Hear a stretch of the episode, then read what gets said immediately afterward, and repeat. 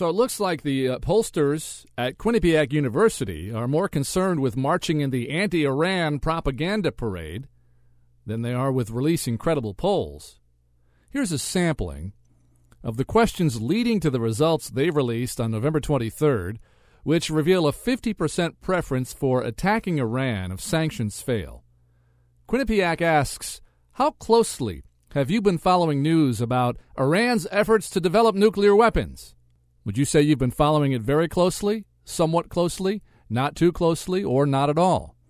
Quinnipiac asks, Do you think the U.S. should take military action to prevent Iran's development of a nuclear weapon? or not? Quinnipiac asks if the economic sanctions are unable to stop Iran's nuclear weapons program. Do you think the U.S. should take military action to prevent Iran's development of a nuclear weapon or not? Interestingly, the poll makes no reference to the fact that Iran is a signatory to the Nuclear Nonproliferation Treaty, which allows them to enrich uranium for energy and has subjected them to regular IAEA inspections that for years have revealed no evidence of a nuclear weapons program. Also conveniently missing from the poll is any reference to the steadfast refusal of Israel to sign the NPT or allow inspections of their nuclear facilities. Now, what could Israel have to hide? Maybe the fact that they've had an active nuclear weapons program for decades, resulting in a stockpile of hundreds of nuclear weapons?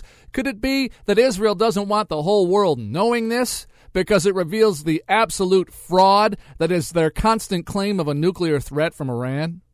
Perhaps it would be a good idea to recall the words of previous United States Defense Secretary Robert Gates during his confirmation hearing in December 2006.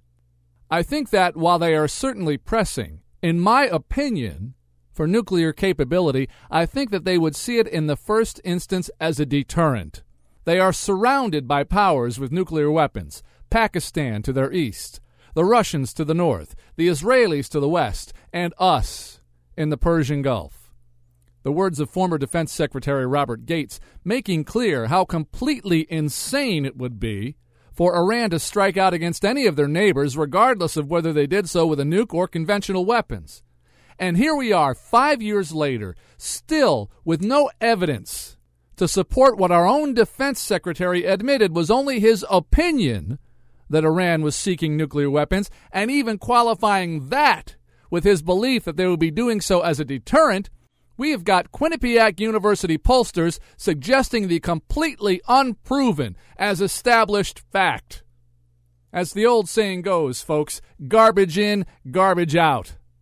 With so many Americans still placing their hopelessly misguided trust in a corporate media that spends all its time scaring the hell out of them with phony anti Iran propaganda, and with pollsters asking such obviously loaded questions, such results are no surprise until Quinnipiac University stops stoking the fires of manufactured conflict for the benefit of the perpetual war machine and starts considering the whole truth when they conduct polls, their results will have zero credibility.